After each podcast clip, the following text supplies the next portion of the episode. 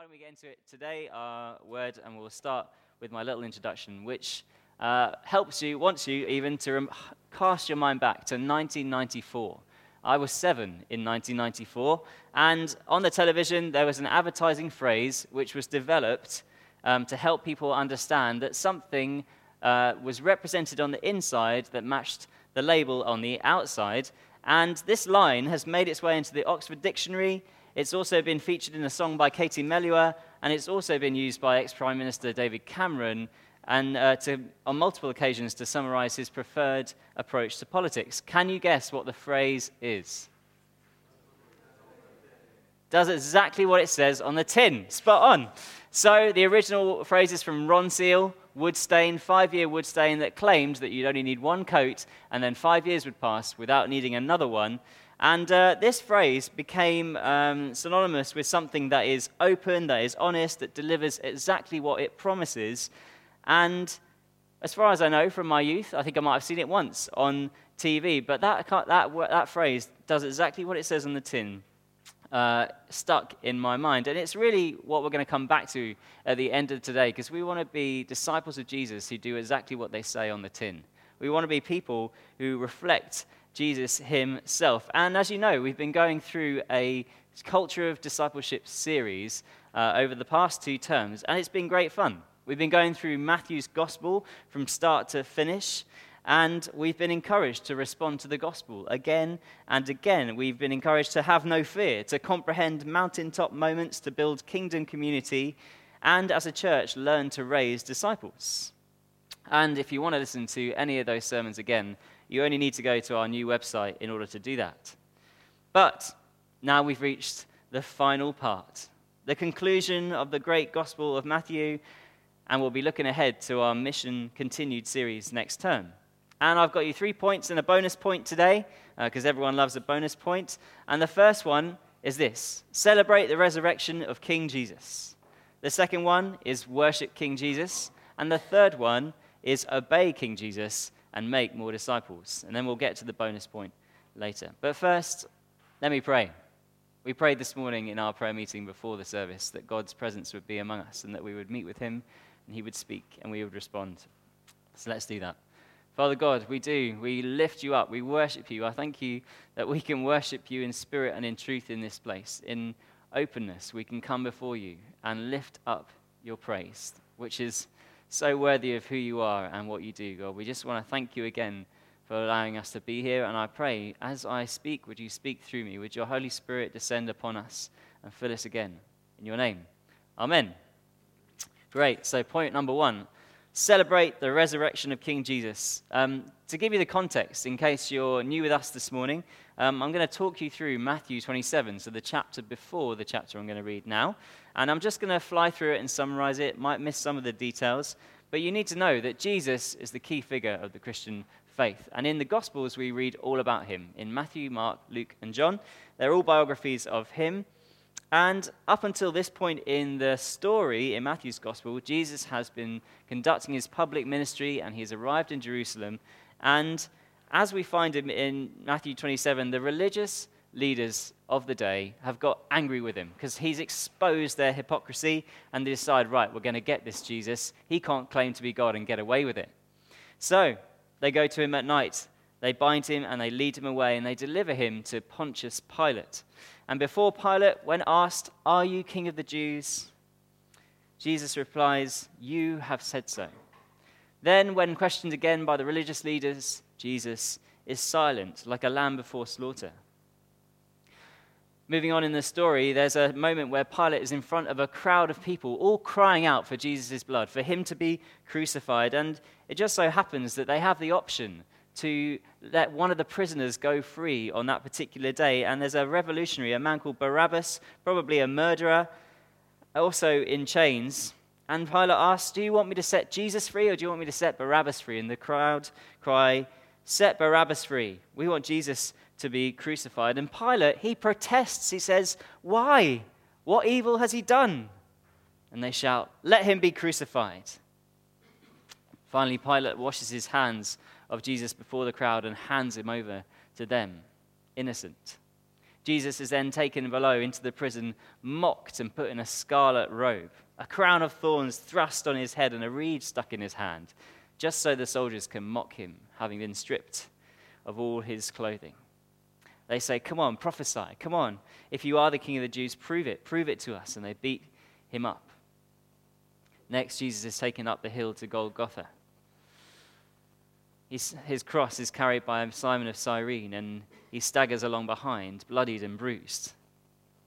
He's finally laid down on the wooden cross, and nails are driven through his hands and his feet before he's elevated up in humiliation outside Jerusalem along a major highway with no clothes on whatsoever.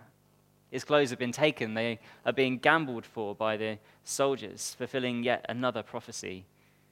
And the chief scribes look at this mess of a man and say, He saved others he cannot save himself. Then Jesus begins to breathe his last steps. As the sin of the world is poured upon him, he cries, My God, my God, why have you forsaken me?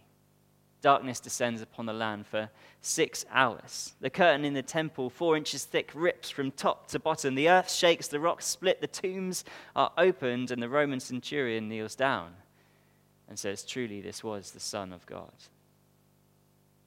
Jesus' body hangs there for a time, a spear shoved through the side of his ribcage to ensure that he is dead. And then a rich man, Joseph of Arimathea, says to Pilate, Please let me have Jesus' body. I must bury him in my tomb. Pilate says, Yes, take him. And the body is laid in the tomb, laid to rest, and a great stone as heavy as a Volkswagen rolled in front into a groove. The next day, the Pharisees asked the Roman guard, uh, of uh, the Romans to guard the tomb, and Pilate says, Go. Sure, make it as secure as you can. They're scared, they're worried, they're concerned that this Jesus figure might well fulfill what he promised, that he would be raised from the dead three days later after being crucified. They put a Roman seal on it, marking the punishment of death for anyone who interferes with it. And that's when we reach chapter 28. And in chapter 28, verses 1 to 7, it says, After the Sabbath, at dawn on the first day of the week, Mary Magdalene and the other Mary went to look at a tomb. There was a violent earthquake, for the angel of the Lord came down from heaven and, going to the tomb, rolled back the stone and sat on it. His appearance was like lightning, and his clothes were white with snow. Snow. The guards were so afraid of him that they shook and became like dead men. The angel said to the women, Do not be afraid. For I know that you are looking for Jesus, who was crucified. He is not here, he is risen, just as he said. Come and see the place where he lay. Then go quickly and tell his disciples. He is risen from the dead and is going ahead of you into Galilee. There you will see him. Now, I have told you. Jesus' resurrection is recorded, as I say, in all four Gospels, and in Matthew's we get this fantastic description. Faithful women, followers of Jesus, go to see the tomb, having heard what Jesus has said would happen, would come about. And then the greatest moment in human history takes place. The earth quakes, and the angel rolls back the stone, and the empty tomb is revealed. The battle hardened, sturdy soldiers, well, they just shake and pass out in the presence of an angel, whereas the women remain steadfast. Then there's confirmation of all they had hoped for. It comes straight from the angel's mouth. He is not here, he is risen, just as he said. Come and see the place where he lay.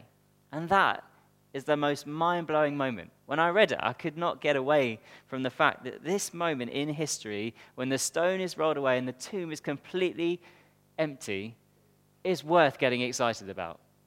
And that's what my point is really about. It simply is that real followers of King Jesus get excited about the fact that he is resurrected from the dead and he is alive.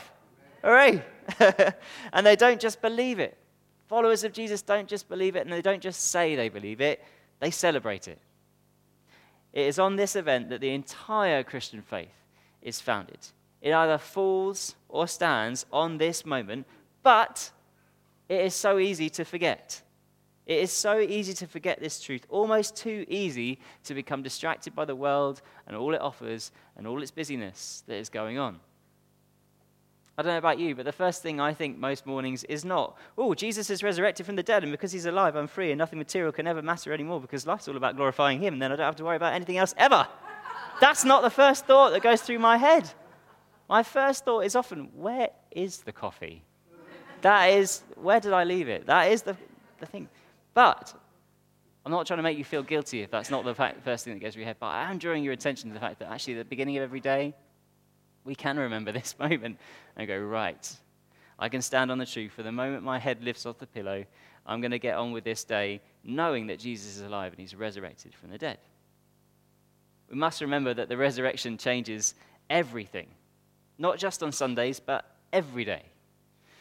And for anyone who's not a Christian here today, you may not understand how Jesus raising himself from the dead and being raised from the dead can affect your day. Well, we'll get into that a little bit later on. But as followers of Jesus, we must avoid being deceived by doubts. We must avoid being deceived by people attacking the credibility of the resurrection story because there are so many people who have analyzed this story and all the available evidence, both from inside the Bible and from outside sources, who still declare that the resurrection is a historical event. Let me read you the words of Lord Darling, a historical member of the House of Lords, very intelligent man, far more intelligent than I will ever be, I imagine. He says this, having considered the evidence. He says, In its favor, as a living truth, there exists such overwhelming evidence, positive and negative, factual and circumstantial, that no intelligent jury in the world could fail to bring in a verdict that the resurrection story is true. He is among many, many others, many professors, many academics who would use a science called textual criticism to weigh the evidence for historical events, who would say it is true, it has happened. The cross is mentioned in Acts about three times. The resurrection is mentioned 11 times.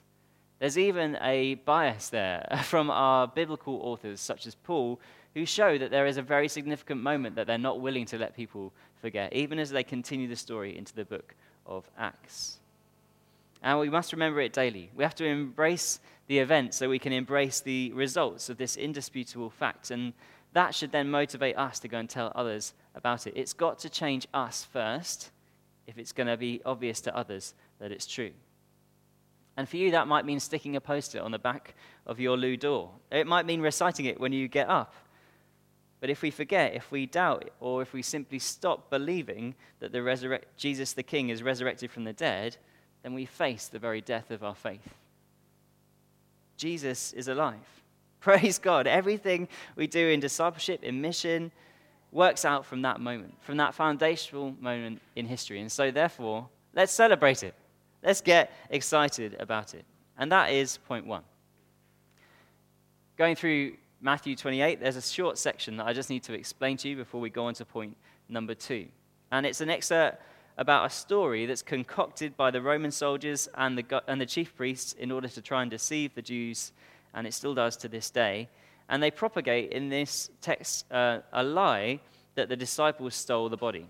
Now, this lie doesn't make any sense whatsoever, so we'll quickly debunk it. Because not only had the disciples of Jesus just seen their Messiah killed and, uh, and, and crucified there on the cross, but they were despondent and fearful for their own lives. They ran away. And not only that, but they would have had to have moved a fiercely heavy stone without any interference from the soldiers guarding the tomb in order to get Jesus out. And these aren't any soldiers, these are battle hardened centurions. You do not mess with a centurion in the first century. So, this lie that the disciples went and stole the body has to be dismissed right off. And Matthew does this in his gospel. He announce, renounces it as a lie to, rouse, um, to try and deceive people even to this day.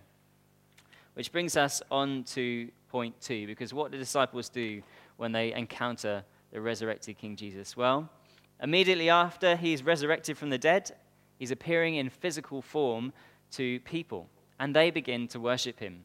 In verses 8 to 10 of chapter 28, the first people that meet Jesus are the two Marys. It reads like this So the women hurried away from the tomb, afraid, yet filled with joy, and ran to tell his disciples. Suddenly Jesus met them. Greetings, he said, because that's the first thing you say when you're resurrected. Greetings. They came to him, they clasped his feet and worshipped him. Then Jesus said to them, Do not be afraid. Go and tell my brothers to go to Galilee. There they will see me. The women clasp the nail scarred feet of Jesus and they worship him. They fall face down and praise him. That's their first response to a resurrected Jesus. And an interesting thing to note is that Jesus doesn't deny this. He doesn't try and stop them and say, No, no, I'm not really him, or, or, or No, I'm not really God. Get up, get up, get up. He just embraces it. He embraces them, he embraces their worship in the recognition of his deity. Later in the same chapter, there's some more worship going on when the disciples, the other disciples, meet Jesus in verse 16 to 17. It says, Then the eleven disciples went to Galilee, to the mountain where Jesus had told them to go. When they saw him, they worshipped him, but some doubted. Now, the disciples must have been so relieved to have seen Jesus. And it appears that the majority fall at his feet. However, the text does say but some doubted. Who, how, or why some of them doubted, we don't know. But some writers on this passage speculate that it could have been some additional disciples rather than the 11 who'd also come on the journey. But it highlighted in my mind something that Tim was talking about last week.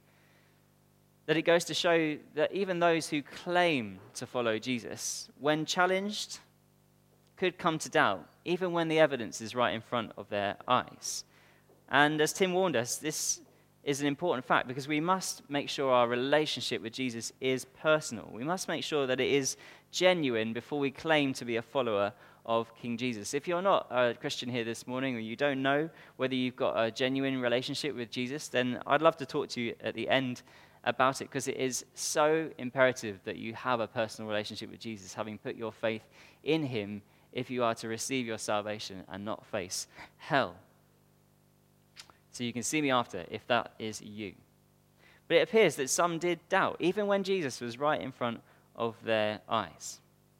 The other disciples, however, get down and worship quite rightfully. There's no doubt for them. They have that relationship with Jesus. They know because they know because they know that it is Him. They've touched Him, they've spoken to Him, they've listened to Him.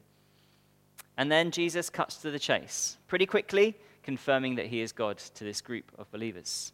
It says, Then Jesus came to them and said, All authority in heaven and on earth has been given to me. Only our God has all authority in heaven and on earth. Jesus is the King of the universe. In the heavens, he is Lord. He's flung stars into space at creation. His words are timeless. His position is fixed. He sustains everything, every breath that you take, and he gives the angels their orders. And humanly, you can't understand him. I meet people who want to know more about God, but then they want to understand every inch of him. And I'm just thinking, do you know what? You're just never going to do that. You need to accept that you're not God and that he is, and that's where you've got to get to. Not to mention that Jesus has authority down here on earth. He's proved it throughout the Gospels if you've ever read them, in miracles, in healings, in teachings. He says, Get up and walk to a paralytic. He says, Stretch out your hand to someone whose hand is withered and it's made new. He says, I am the way, the truth, and the life. No one comes to the Father except through me to those that wish to follow him. If you wish to follow him, you must know that it's only through Jesus that you can come to the Father. Jesus cast out demons, he fed thousands, and as we've already noted, he rose from the dead. Not only that, but he raised Lazarus from the dead as well, showing that he has all authority over death itself. But the sad fact of our nation and many nations around the world is that not everyone wants to do this. Not everyone wants to worship King Jesus. And people in our world are holding up all sorts of other things to be their king or their queen. And the harsh reality is that not many people really want to know that Jesus should be on the throne of their life. For some, their king or queen is money, or it's power, or it's their sexual preference, or it's public opinion. Whatever Twitter says goes. Whatever the most people are saying, I'm going to follow that and do what they're doing. For some people, the king of their life has become something other than Jesus, perhaps a celebrity, footballer, a particular person in their life. Their king or queen becomes the one they worship, and it's not hard to find out who people worship or what they worship because you just follow two things follow where their time goes and follow where their money goes. If their time is spent on something other than Jesus, well, then you know that that is the thing that they are le- holding up in worship. And if their money goes that way as well, it's pretty obvious. They're two indicators, not the only two, of course, but two of the big ones. And it's something that I find that I have to be analytical about this for myself as well, because you have to think about your quiet time, your devotional time, um, very carefully, I find, because I, I discovered that you can become functional very, very quickly. And this is really a personal story from just even the last few months. The, the busyness of life for me, uh, with all the things that happened in, in this year in particular, have started to shake things uh, in, my, in my consciousness around time and time spent with God. And I realized that, particularly with, uh, with all sorts of uh, events such as the wedding and becoming 30 and all these kind of things that are happening in my life, things, things started to dislodge Jesus as king. Things started to become slightly more important. And I found the scripture that broke this lie for me, that broke this apart. And it was the first commandment love the Lord your God with all your heart, with all your mind, all your soul, and all your strength. And I was analytical about myself because I looked at my heart and my mind and my soul and my strength, and I thought, you know what? For the first few months of this year, I think I gave God some of my heart and some of my mind and some of my soul. I don't think all of myself was in it. And that's the lie we have to debunk that actually we can't be all in. we have to be all in with Jesus. That's the point I'm trying to make. But it, it's so hard sometimes to, to acknowledge that and, and even humble yourself to a point where you have to go, oh, right, wow, Jesus hasn't been king in my life. I need to address that balance and put him back where he should be. And although it's easy to say Jesus is my king, it's actually a full time job to keep him as king of your life, as I've discovered and continue to discover. So we need to keep Jesus in his rightful place as king and worship him. And that's point number two worship King Jesus. So there's no holding back from our gospel author. As he gets right to the thick of it in the final few verses, Matthew is really narrowing down to the end of his gospel here. And though worshipping Jesus is a top priority for his, his disciples, it's no substitute for mission. In fact, celebrating the resurrection of Jesus and worshipping him regularly as king should motivate us to an action to go and tell others, which he brings to us to, which brings us to point number three which is obey King Jesus and make more disciples. One of my favorite uh, missionaries is called Hudson Taylor. Does anyone else like Hudson Taylor? Good. Yeah, he's one of my favorites. I read his biography. I want to learn more about him. And he was a missionary. He went to China and uh, went to bring the gospel to inland China. And I just want to bring you a bit of um, um, his story from when he was in the UK before he went there. And so um, I'm going to take you back to the 25th of June, 1865, a Sunday morning that found Taylor in a church in Brighton. And he wrote this He says, As the full congregation rose to sing the last hymn, Taylor looked around, pew upon pew of prosperous bearded merchants, shopkeepers, visitors, demure wives in bonnets and crinolines, scrubbed children trained to hide their impatience. The atmosphere of smug piety sickened him. He seized his hat and left unable to bear the sight of a congregation of a thousand or more Christian people rejoicing in their own security while millions were perishing for lack of knowledge. I wandered out onto the sands alone in great spiritual agony. That's Hudson Taylor commenting on his experience that morning in a church. But the, the point is that Jesus loves it when we celebrate his resurrection. He loves it when we worship him, but he loves it even more when we obey him. In verses 19 to 20 of chapter 28, Jesus declares the most important task that he has prepared for us to do. He says, Therefore, go and make disciples of all nations, baptizing them in the name of the Father and of the Son and of the Holy Spirit, and teaching them to obey everything I have commanded you. And surely I am with you always to the very end of the age. Therefore, you go. It's the instruction, it's the command. I added the you, as you might have guessed. But it's therefore go to your school, to your workplace, to your exercise class, to your marathon, your market, your local bridge club, your train station, or even Caffè Nero. Go with a passion to make Jesus known. And it's important for us as disciples, as followers of Jesus, to walk around with an awareness of this. And I'm going to give you one of my uh, top tips for uh, continuing to be aware of it as you, as you go along. And that is look for the cross. People often wear a cross around their neck, and uh, sometimes they know what it's all about and can explain it to you. But actually, one of the best questions you can ask as a follower of Jesus is, or one of the best things you can say, sorry, is, oh, I really like your necklace. What does it mean? And see what they say. And I was up in Surbiton just the other day getting my suit sorted out with my mate Craig, and he sat in a barber's chair, and I sat opposite, following him, uh, watching him. And a lady was there, and she had a necklace, and I said, "Oh, I like your necklace." And she she kind of kissed it, and I went, "What does it mean?"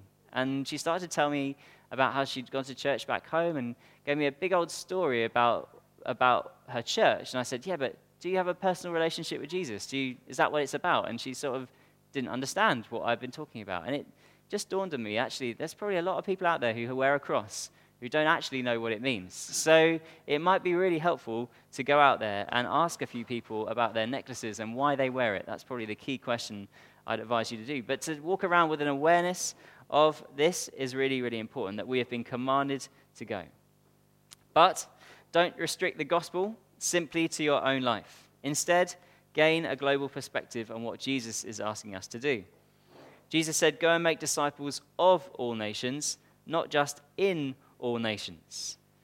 Jesus Christ is the victorious Messiah, so no corner of any nation is exempt from the call to submit to him as king. As you can imagine, or might have even experienced yourself, uh, the enormity of the Great Commission can be intimidating. You might find it a bit scary to think we've got to go all over the world, but we must remember Jesus is king. He is on the throne, and he has asked her to do it. So, once again, let's follow Hudson Taylor's train of thought uh, as he muses on this global perspective. What if he had led a band of willing volunteers to inland China? And in the midst of dangers, difficulties, and trials which would necessarily be connected with such a work, some who are comparatively inexperienced Christians might break down and bitterly reproach him for having encouraged them to take, undertake an enterprise which they are not equal. And yet, a million a month were dying in that land, China, dying without God. This was burned into my very soul for two or three months. The conflict was intense. I scarcely slept night or day more than one hour at a time, and I feared I should lose my reason. The personal battle rages on within Hudson Taylor before he eventually steps out and gets on a boat to go to China, and he lost sleep over it. And I can't tell you that I lose lots of sleep. I slept really well last night after doing laser tag and the carnival. I went to bed at like nine o'clock. I was exhausted. I didn't lose sleep over it, but what if we did? What if we lost sleep over this? What if we had it burned into our soul once again that we need to go and make disciples of all nations? And what if we took on that Taylor like burden where he just couldn't get away from it? Will we commit ourselves to reaching every town, area, nation, the whole of Europe, just as Taylor did to going out to China. Last train of thought from Hudson Taylor. When he's on the beach, he recalls a passage of scripture which he had heard before leaving the church in disgust. He exclaimed, Why? If we are obeying the Lord, the responsibility rests with him, not with us. Thou, Lord, thou shalt have the burden. All the responsibility lies on thee, Lord Jesus. I surrender. The consequences rest with these. Hudson Taylor reminds us that when we step out in faith on mission, when we invite someone, when we witness, when we have conversations with someone about Him, when we ask about their necklace, Jesus is with us. The consequences of those conversations rest on Him. He only asks us to step out in faith and do it. Jesus reassures us in the last part of Matthew that we won't undertake his mission alone. His final words are recorded as these and behold, I am with you always to the end of the age. You know it's significant when Jesus says, Behold. Making real disciples is not difficult, it is impossible. So our success relies not on our own strength, but on His. All authority belongs to Jesus, which means that Caesar, sin, Satan, none of them have any grounds to resist the power of the gospel of his kingdom as we go from here? None. And so the fight back begins. Will we dislodge Europe's false kings and rulers of public opinion, individualism, and pluralism, and declare the King, Jesus, as the true Lord and Savior, or will we shrink back into the shadows? He invites you to play your part in the kingdom by giving you the same invitation that he gave Matthew all those years ago Follow me. And that's point three obey King Jesus and make more disciples. Now, I promised you a bonus point, and I will not let you down because uh, I want to conclude with this kind of bonus application point to leave you with, and it's called A Summer of Great Mission. Uh, oh, no, sorry, A Great Summer of Mission. And uh, I was going to name it Quincy's Five Top Tips for a Summer of Great Mission, but that's a bit of a mouthful. So it's just a great summer of mission. And it's simply just five ways that you might want to apply what we're talking about here to your life. Um, you might take them all, you might leave them all. But I just want to give you the option today uh, and, and give you these five kind of ways of thinking through summer because it's quite easy just to relax and take your foot off the pedal completely when it comes to mission when the sun's out and you just want to lie on a sunbed. That's that. But here's my first one get your towel down now. Now, when I went on holiday with my parents, I was really blessed. They'd take me to um, locations where there would be a pool, which was great, and sunshine. And uh, they knew full well that you had to get your towel down first if you wanted to save a sunbed by the pool, because otherwise, someone else will come and put their towel there, and then they won't be able to come and sit by the pool. But also, they also knew that everybody knows uh, on holidays, apparently, that uh, if you put your towel down, you can't, if you see someone else's towel on a sunbed, you're not allowed to move it. It's just an un- unwritten rule. It's just there that you're just not allowed to move it. And uh, the way this relates to, to witnessing and mission is that if you go out this summer and you witness to someone, you lay a foundation, you lay a kind of platform to then go to the next step. If you invite someone to dinner over the summer holidays, but then forget to set a date or a time or a place, you've always got that to go back to. I'll give you the example from my own life. There's a lady called Jackie, lives four doors down from me, 13, number 13 she lives in. And whenever we see each other, whenever I'm locking up the car or she's going to school like, uh, with her son, I'll say, Oh, I said to her once, Oh, we should have dinner. Like, you should just come round. Sophie and I will host you. And you know what? She just hasn't forgotten. It's great. Every time I see her, she's like, Oh, we should do dinner. I'm like, Oh, yes, we definitely should. And one day I'm going to surprise her and actually do it. so that's what I've done. I've kind of put my towel down, I've kind of laid it down, and uh, you can't move it now. I've put the invitation out there. It's something to refer back to. That's my point. You can always go back to an invitation once you've made it. Um, you can always say, Oh, do you remember I invited you? You should come. How about this date? Get your towel down now. Get your towel down in the summer so if you get to it by the autumn, you can invite them again and then move on to the next step. So that's the first one. Second one, sunglasses are your friend this summer. Most people find it a bit intimidating if you talk to them eye to eye and eyeball them about Jesus. Um, but in the summer, they've got this shiny shield of plastic in front of their eyes, which is fantastic because it means that more people are open to talking. So, yesterday, I talked to a guy called Tony, who has the same birthday as me and Susie, uh, for t- like 10 minutes while he was watching the puppets or watching his daughter watch the puppets. And uh, he was happy to talk to me. He had sunglasses on. I didn't actually at the time, but I, I had them on my head. And he just talked and talked and talked. I think it was the, I think he was all right because he was behind the sunglasses. So sunglasses are your friend this summer. Try asking someone what they know about Jesus if they've got sunglasses on. That would be my advice to you. Because they won't be as nervous as, new, as usual and they won't be as scared of you um, if you are looking at them through your sunglasses as well. The third one is this um, barbecues are a winner. Really easy win for you this summer is to have a barbecue or a braai and invite people around for, to, to eat some of that. Just make sure it's properly cooked. And uh, if you're nervous, I know it's a bit of it, some people it's a bit of a burden, it's a bit of an effort to get neighbors around. Team up with someone else from King's Church who's better at it than you are. Uh, invite them round say, Look, I'm running this barbecue. I, I could really do with your help. Even if you just stand there and flip burgers, some reason people are drawn to the person at the barbecue. Like it's the smokiest, smelliest place, but everyone wants to talk to the barbecue person. So get your your champion person who you think they'll talk about Jesus. I'm definitely putting them on the barbecue and invite your neighbors around for that. That's number three. Number four is go and let know. If you're privileged uh, to go on a, a, honey, um, a, holiday overseas, then you will be def- definitely be going on a plane if you're going a really, really long distance. And that gives you, well, say you're going to Turkey, that gives you about four hours sitting next to someone that you potentially don't know. And the, my, my line for you on this one is to take along the key to the gospel, which is sherbet lemons. Because who doesn't love a sherbet lemon? And you sit in your seat and you're about to take off, and people's ears pop. So you offer them a sherbet lemon. They might refuse, they might accept, but that is your way of connecting with the person next to you.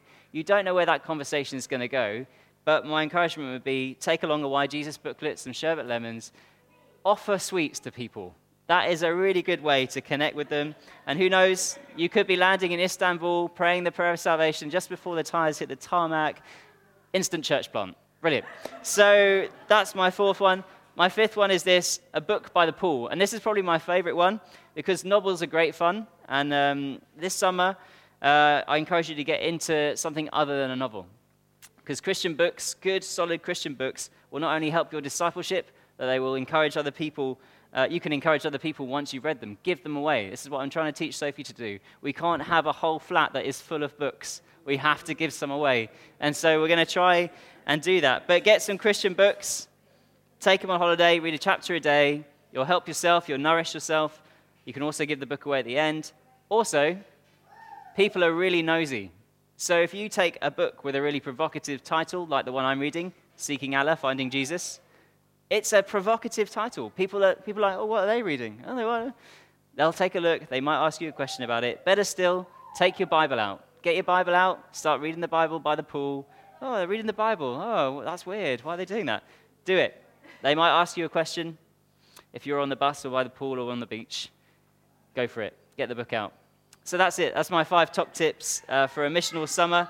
If you want more personal tips or information or just a bit of training, come and see me for a coffee, come and buy me an ice cream. Uh, I'll tell you everything I know. But uh, in summary, we've covered the, the four points.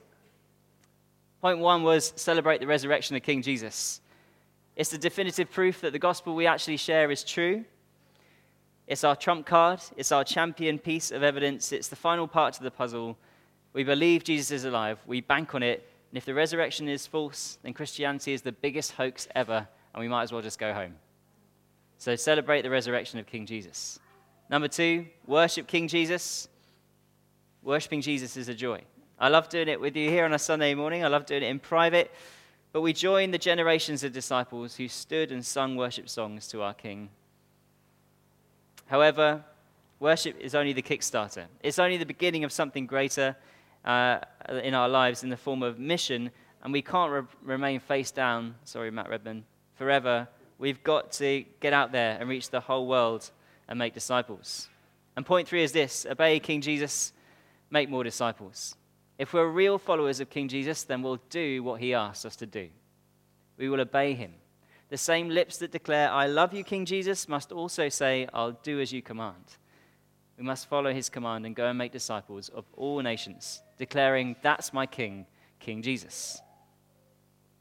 Now, it's been a wonderful pleasure going through the culture of discipleship with you all this term, but it's up to us to continue the mission over the summer and into next term. And you can start by following my tips or inviting someone to come to Crisscross or New Day or Ashburnham that's how you can get started. But I want you to continue the mission as we head on into the summer. And it may seem mad at this point in time, but please start to pray already for those that you want to see join us on Alpha in January 2018. I'm praying for this guy from the laser tag. I said I'm going to email you. I'm going to let you know when we're going to start. It starts in January. Prayer makes all the difference. And finally, we are followers of the true King Jesus. And we need to be those who do exactly what it says on the tin. We must obey our King. Every week in Europe alone, 150,000 people die without Christ. 650,000 a month and 7.8 million a year in Europe alone. So we must decide to be like Hudson Taylor. We must commit ourselves to continuing the mission and making more real disciples of Jesus. Amen? Amen. Amen.